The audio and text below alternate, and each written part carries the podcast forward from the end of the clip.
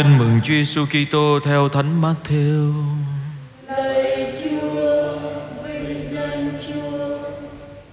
Khi ấy Chúa Giêsu phán rằng: Khốn cho các ngươi, hỡi những luật sĩ và biệt phái giả hình, vì các ngươi giống như mồ mã tô vôi, bên ngoài có vẻ tốt đẹp, nhưng bên trong đầy xương kẻ chết và mọi thứ dơ nhớp. Các ngươi cũng thế, bên ngoài các ngươi có vẻ là người công chính, nhưng bên trong các ngươi đầy sự giả hình và gian ác. Khốn cho các ngươi hỡi những luật sĩ và biệt phái giả hình, các ngươi xây đắp phần mộ các tiên tri, trang hoàng mộ mã những người công chính và các ngươi nói rằng nếu chúng tôi sống thời cha ông chúng tôi, ác chúng tôi không thông đồng với các ngài trong việc đổ máu các tiên tri. Vì thế, các ngươi tự chứng thực các ngươi là con cháu những kẻ đã giết các tiên tri. Vậy các ngươi cứ đông cho đầy đấu của cha ông các ngươi. Đó là lời Chúa.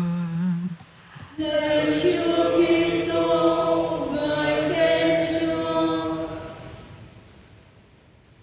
Kính thưa anh chị em, trong tin mừng chị Chúa Giêsu chỉ lên án duy nhất một đối tượng mà thôi. Và ngay cả những người thu thuế Chúa không lên án họ. Ngay cả những người giết Chúa Chúa không lên án họ.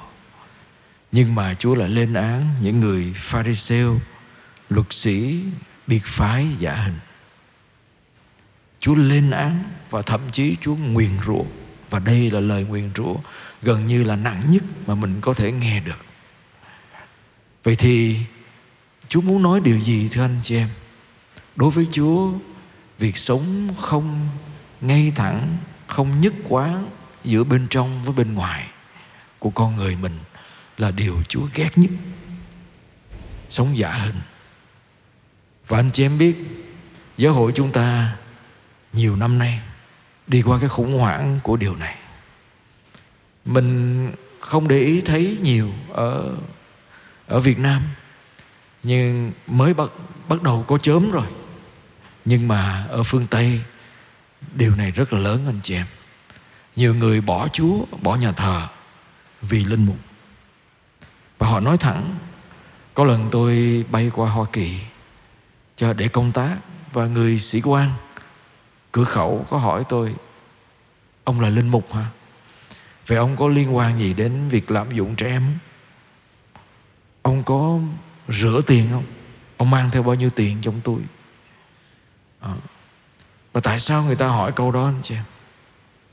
Và đối với họ ngày hôm nay dường như là họ dán nhãn tất cả các giáo sĩ linh mục có những cái tội đó. Người ta dán nhãn. Và tại sao như vậy? Người ta mất niềm tin vì không ít. À, thật sự ra số ít thôi nhưng mà không ít những vụ à, làm dụng xảy ra trong giáo hội, làm đau khổ thiếu niên trẻ em.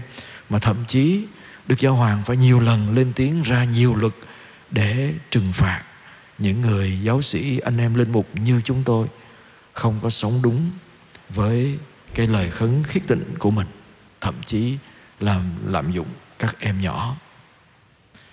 Mà mình chối cãi đâu có được, anh chị em. Mình không chối cãi được. Nhưng mà qua những cái sự kiện đó đức giáo hoàng cũng mời gọi toàn giáo hội phải canh tân, phải nhìn lại mình và đặc biệt trong hàng giáo sĩ, anh em linh mục tu sĩ chúng tôi phải nhìn lại. Mình đi theo chúa vì cái gì? Và có phải là cái lời rao giảng của mình nó có khớp với cách sống của mình bên trong hay không? Và tại sao nó không khớp?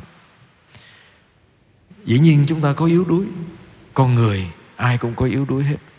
Nhưng mà nếu mình mượn cái chức linh mục của mình, mượn cái địa vị của mình để thỏa mãn cái yếu đuối của mình trên những người bé nhỏ, thậm chí là thơ ngây, thì tội tày trời, anh chị em thấy không?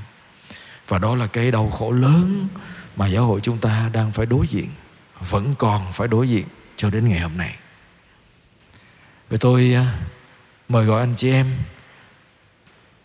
chúng ta cùng nhìn lại cuộc sống của chúng ta người ta không theo chúa không phải là vì người ta không tin Chúa nhưng mà nhiều người không theo Chúa vì người ta không thấy nơi người cư Kitô hữu chính cái cách sống nhất quán với những gì họ tuyên xưng.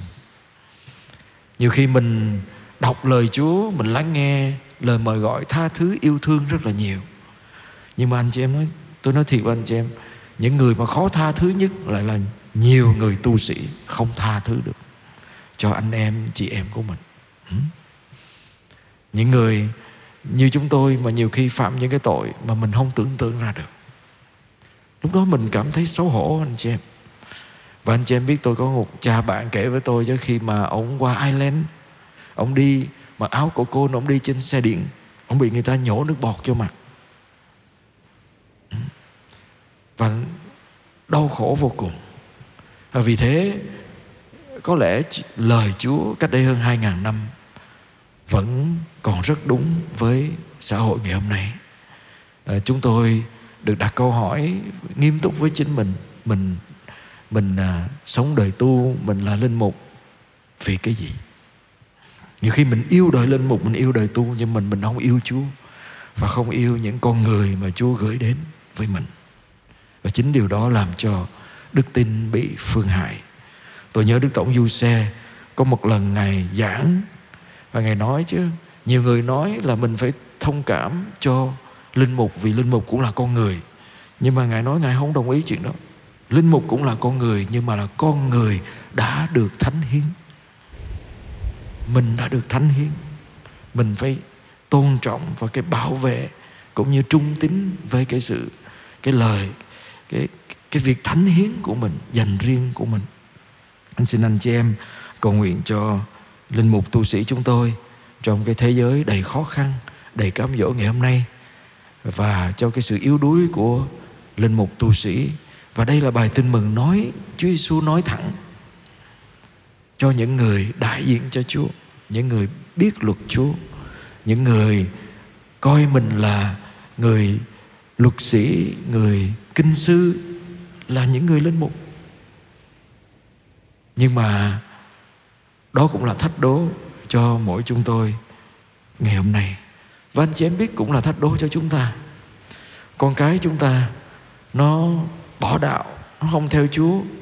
Không phải là vì nó không tin chúa, nhưng mà nó không thấy được cái sự nhất quán của đức tin, cách thực hành đức tin của mình trong gia đình mình bắt con cái mình đi lễ, cầu nguyện đọc kinh. Nhưng mà mình ứng xử rất là tệ. Mình cũng đi lễ, đọc kinh, cầu nguyện, nhưng mình ứng xử rất tệ với nhau. Giữa anh em, với cha mẹ, với bạn bè, với hàng xóm. Chính cái đó nó làm phản chứng. Và đây là cái thách đố lớn mà anh chị em thấy Chúa nguyền rủa. Dễ sợ, Chúa nguyền rủa do đó Chúa còn nói ai mà làm cho một những kẻ bé nhỏ này phạm tội vấp ngã thì thà cột cối đá vô cổ nó quăng xuống biển thì hơn. À, đôi lúc chúng ta phải nghe những cái từ khó nghe này để chúng ta thức tỉnh phải không anh chị em? Để mỗi người chúng ta phải biết nhìn lại mình. Và tôi mời gọi anh chị em và tôi nữa mình ngồi mình mình thử mình về mình làm một cái thước đo đi từ 1 đến 10 10 là tôi sống như những gì Chúa dạy tôi.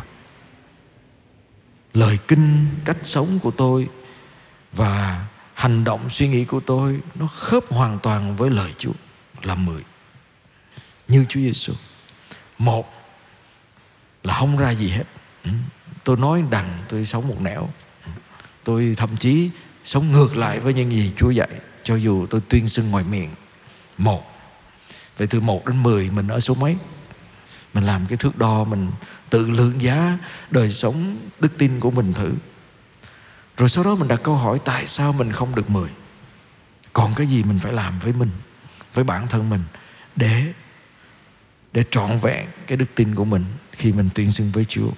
Và khi mình ý thức điều đó mỗi ngày, tôi nghĩ chúng ta sẽ lớn lên trong đức tin và chúng ta sẽ dần dà thấy được mình nhất quán hơn trong đời sống thiêng liêng cũng như là trong tương quan của chúng ta với tha nhân. Amen.